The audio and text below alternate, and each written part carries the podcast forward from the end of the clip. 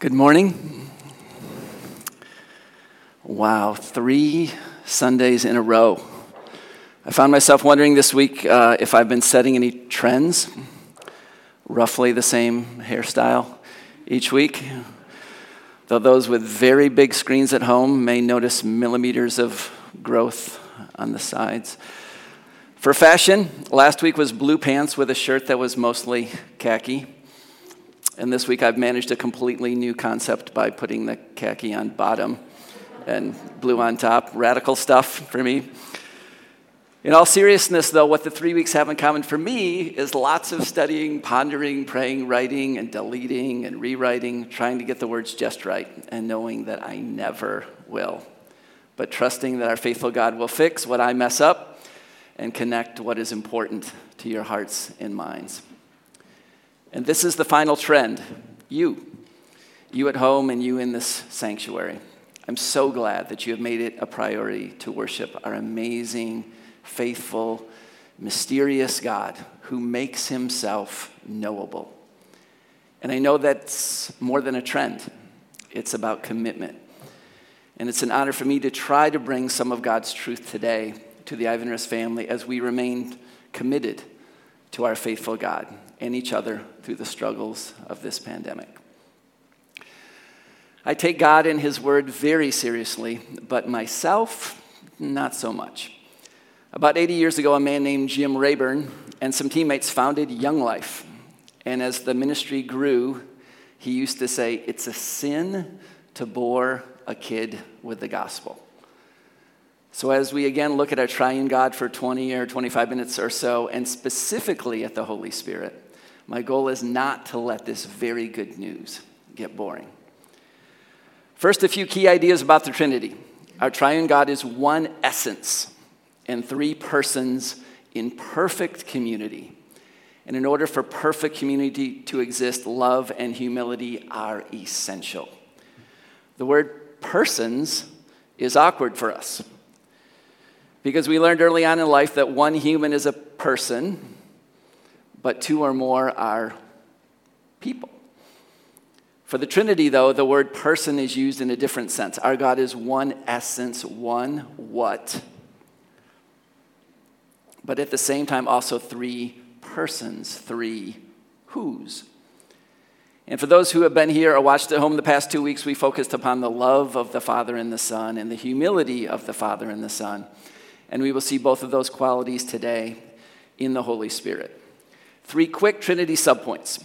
There is unity in diversity in the Trinity. Three distinct persons always in agreement, which reflects the fact that they are one God with a common will. Next, there is equality in dignity in the Trinity. The Son is begotten from the Father, and the Holy Spirit is sent by the Father and Son, leading to the language of the Father as the first person of the Trinity, the Son the second, and the Holy Spirit the third. And for most of us, first, second, and third is Olympic, gold, silver, and bronze thinking.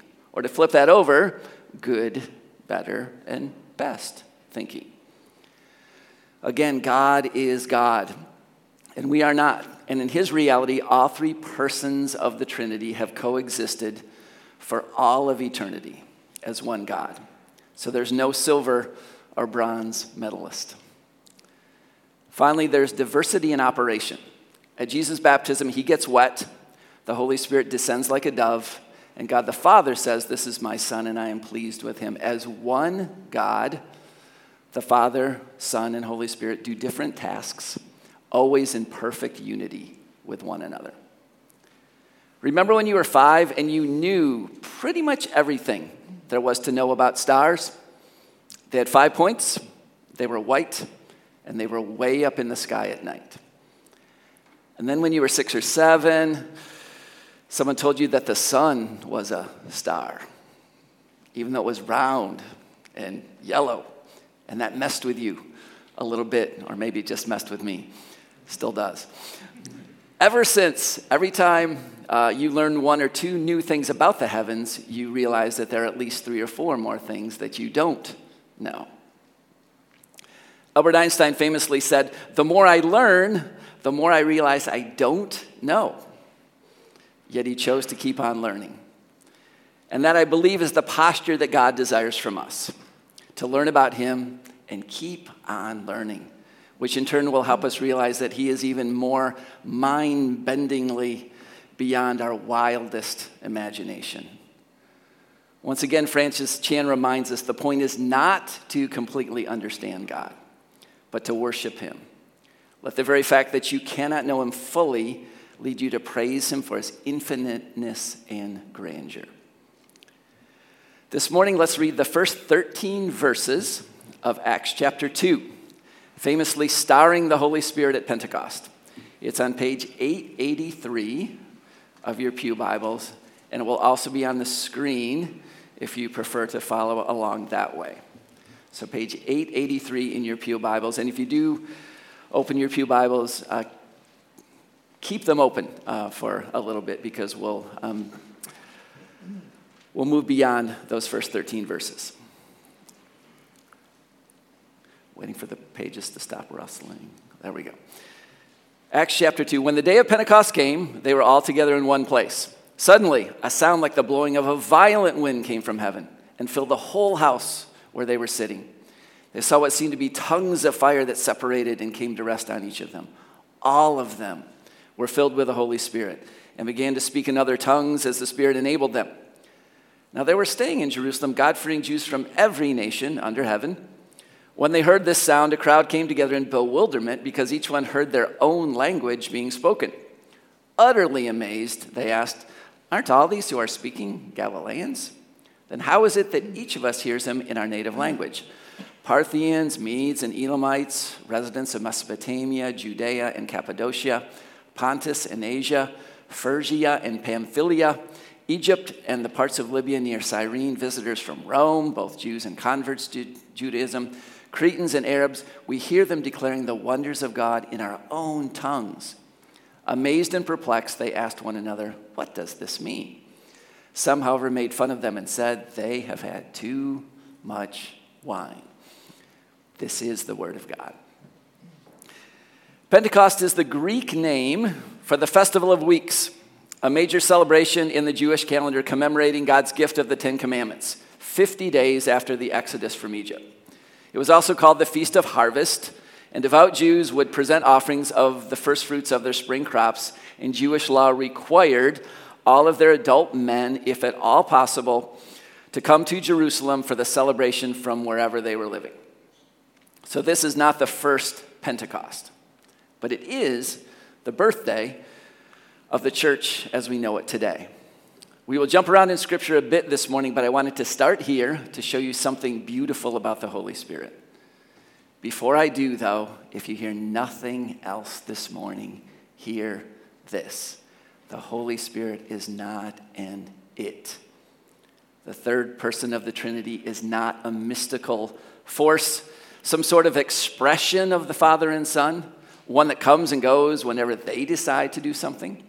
The Holy Spirit is the third person of the Trinity, a he or a she. Spirits don't have gender, but never an it. To accomplish this Pentecost miracle, I can think of three options. One, the Holy Spirit could have arrived with the same violent wind sound, same tongues of fire, but with a heavenly language for everyone to speak and understand. But he didn't do that. A second option would have been for the disciples to speak their usual combination of local Greek and Aramaic, but for everyone listening miraculously to hear that as their heart language.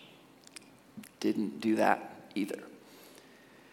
Instead, God gives the disciples the ability to speak in the heart languages of all the people present, and they are astounded. Why this third option? Remember a common theme of both God the Father and God the Son, making it very clear they had no interest in being a distant God. And over all of Acts two, we see the same will of our triune God in the Holy Spirit, delivering the very good news of the gospel to this great variety of listeners in their heart language, letting them know that they are not outsiders to this message, that God brings his message of grace and truth all the way to their hearts, helping them to understand that this was a message that they could bring home with them. God was a huge fan of languages and cultures back then. Still is a huge fan of languages and cultures today, mostly because they were and still are his idea. God promises that heaven itself will have people of every tribe, tongue, and nation. And this Pentecost is an amazing preview of that reality. We stopped reading in verse thirteen, but the rest of the chapter weaves Old Testament prophecy into the very recent life, death, resurrection, and ascension of Jesus' story. Then in verse thirty-eight, Peter says, "Repent and be baptized, every one of you, in the name of Jesus Christ for the forgiveness of your sins, and you will receive the gift of the Holy Spirit." And three thousand people make that commitment. The chapter closes with this depiction of the infant early church. They devoted themselves to the apostles' teaching and to fellowship, to the breaking of bread and to prayer. Everyone was filled with awe at the many wonders and signs performed by the apostles. All the believers were together and had everything in common. They sold property and possessions to give to anyone who had need. Every day they continued to meet together in the temple courts. They broke bread in their homes and ate together with glad and sincere hearts, praising God and enjoying the favor of all the people. And the Lord added to their number daily those who were being saved. Why didn't this happen the day before or the week before? And where does Peter gain the confidence and ability to speak the gospel so clearly, which would continue through his persecution and death many years later for the sake of the gospel? The answer, you guessed it, is the Holy Spirit, God himself, dwelling in a new way in the hearts of all who believed. And likely at the end of this amazing day, the disciples would have looked at each other and said, "So that's what Jesus was talking about." Back in John fourteen, Jesus told them, "If you love me, keep my commands, and I will ask the Father, and he will give you another advocate to help you and be with you forever, the Spirit of truth. The world cannot accept him because it neither sees him nor knows him, but you know him, for he lives with you and will be in you. And then all this I have spoken while still with you, but the advocate, the Holy Spirit, whom the Father will send in my name, will teach you all things and will remind you of everything I've said to you. Peace I leave with you. My peace I give you. I do not give to you as the world gives. Do not let your hearts be troubled and do not be afraid." The disciples had witnessed Jesus ascending to heaven, but now they had the same God in a different person, the Holy Spirit, as their advocate, living within them and among them. Where the N I V has advocate, some translations have comforter.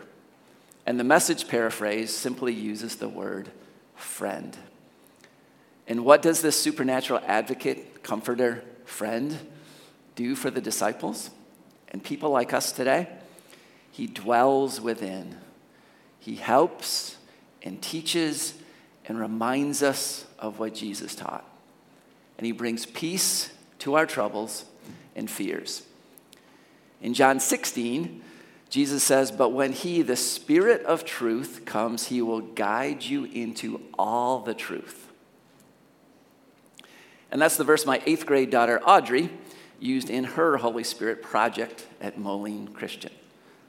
I'll say that again, Holy Spirit project at Moline Christian. I did not have a Holy Spirit project in any of my Christian education along the way. I love that we're doing a better job with this third person of the Trinity today. And in her uh, project, she used a map to illustrate this truth. In her commentary on her project, Audrey wrote, "God creates the map for our lives and gives us the Holy Spirit to guide us and carry out that plan." A wise insight from a thirteen-year-old. We're on the broken side of eternity, so life is sometimes incredibly difficult, even tragic. And I'm sorry if a well-intended Christian has told you it's okay or don't be sad in the midst of your grief, because tragedy is not okay. And grieving is hard, but healthy. Even in the midst of the darkest valleys, the Holy Spirit, your advocate, comforter, and friend, is with you, guiding you toward truth, which ultimately is Jesus himself. And when you get to a place in life where words simply do not work very well, because you are troubled or confused or empty, so you have no clue what to pray or maybe even how to pray, guess what? In Romans, Paul writes, we do not know what we ought to pray for, but the Spirit himself intercedes for us through wordless groans. And he who searches our hearts knows the mind of the Spirit, because the Spirit intercedes for God's people in accordance with the will of God. Yes, the Holy Spirit intercedes on our behalf. So when your most honest prayer is your tears, or maybe the simple word, help, trust that the Holy Spirit fills in all of the blanks for us. In all of these ways and many more, the Holy Spirit is very, very good to us. So how should we treat him? Paul reminds the Ephesians, do not let any unwholesome talk come out of your mouths, but only what is helpful for building others up according to their needs, that it may benefit those who listen. And do not grieve the Holy Spirit of God, with whom you were sealed for the day of redemption. Get rid of all bitterness, rage, and anger, brawling, and slander, along with every form of malice. Be kind and compassionate to one another, forgiving each other, just as in Christ God forgave you. Today, tomorrow, and all the days after that, the ways that we treat each other, including the words that we use, have the ability to honor the Holy Spirit or to grieve him. We will fall short of his glory, but with his help, let's strive more and more to treat each other well, to express our gratitude to God himself for the help. Two closing so whats. Some would say that the primary sign that a church is in sync with the Holy Spirit is lots of people speaking in tongues, public prophecies and healings, the very visible supernatural stuff. I've heard some tongues, both public and private, and I know that the Spirit of God still heals and chooses to show up in more obvious ways. And we should not minimize any of that. The Holy Spirit is real, alive, and well. Still, I believe that the primary sign that we are in sync, that we are listening to and following the Holy Spirit, is growth.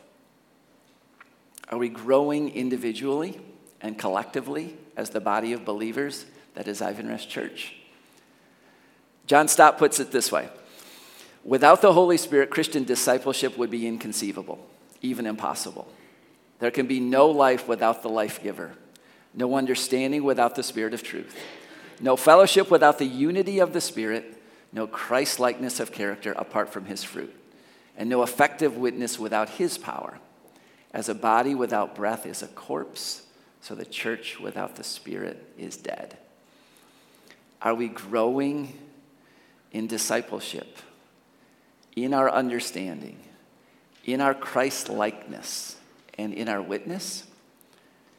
Spirit of the living God, fall fresh on us and grow us to be more like Jesus. And here's the second so what, a little more personal. Remember the fruit of the Spirit? How many are there? Every school teacher's dream. Nine of them. So seven is a correct answer. Good job. Um, two, anything less than seven, you're right. Love, joy, peace, patience, kindness, goodness, faithfulness, gentleness, thank you, Renee, for that reminder, and self-control. Tell somebody nearby, or maybe just silently tell yourself, how many of these nine do you have?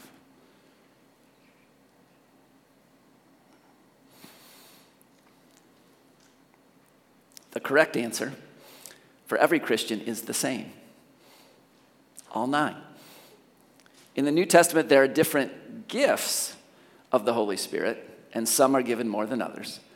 But did you ever notice that Paul uses the singular fruit of the Spirit in Galatians? So it's fruit of the Spirit and not fruits of the Spirit. So if you think, ah, peace is for other people, or I'm just not a patient person and never will be, or that bad habit or temptation is simply too big to control, I have some good news. It's the fruit of the Spirit and not the fruit of you or me. And in addition to being all-powerful and all-knowing, and so much more than we can ever be because he is God and we are not, the Holy Spirit delivers this amazing fruit basket as soon as we have relationship with him. So what if some of those fruit basket items are not showing up in our lives? Do we simply need to try harder to make them happen? Instead of making the fruit of the Spirit about us, I encourage you to make them about him, the Holy Spirit, the perfect source of them all. So rather than spending more time to be like God, we need to spend more time with our triune God, in his word, in prayer, and even throughout the day, simply taking moments to be still and to know that he is God. And remember, fruit grows on trees. It grows on trees. So ask the Holy Spirit to grow the peace or the patience or the gentleness or the self-control or whatever other fruit seems more hidden in you. Max Lucado famously said, God loves you just the way you are, but he refuses to leave you that way. He wants you to be just like Jesus. And guess what? Because our triune God is perfect love, the Holy Spirit, God himself, comes all the way to broken people like us, offering himself and providing all the help that we need to be more like him, and in forever relationship with our triune God. Let's pray. Triune God, Father, Son, and Holy Spirit, we give you glory and honor and thanks and praise in our own feeble, broken ways, and treasure the truth that you accept these offerings from people like us. Holy Spirit of the living God, fall fresh on us and help us to be more and more like Jesus. May your fruit be more abundant in us, and may others sense you more in us uh, as you uh, fill us with your peace and your transforming power.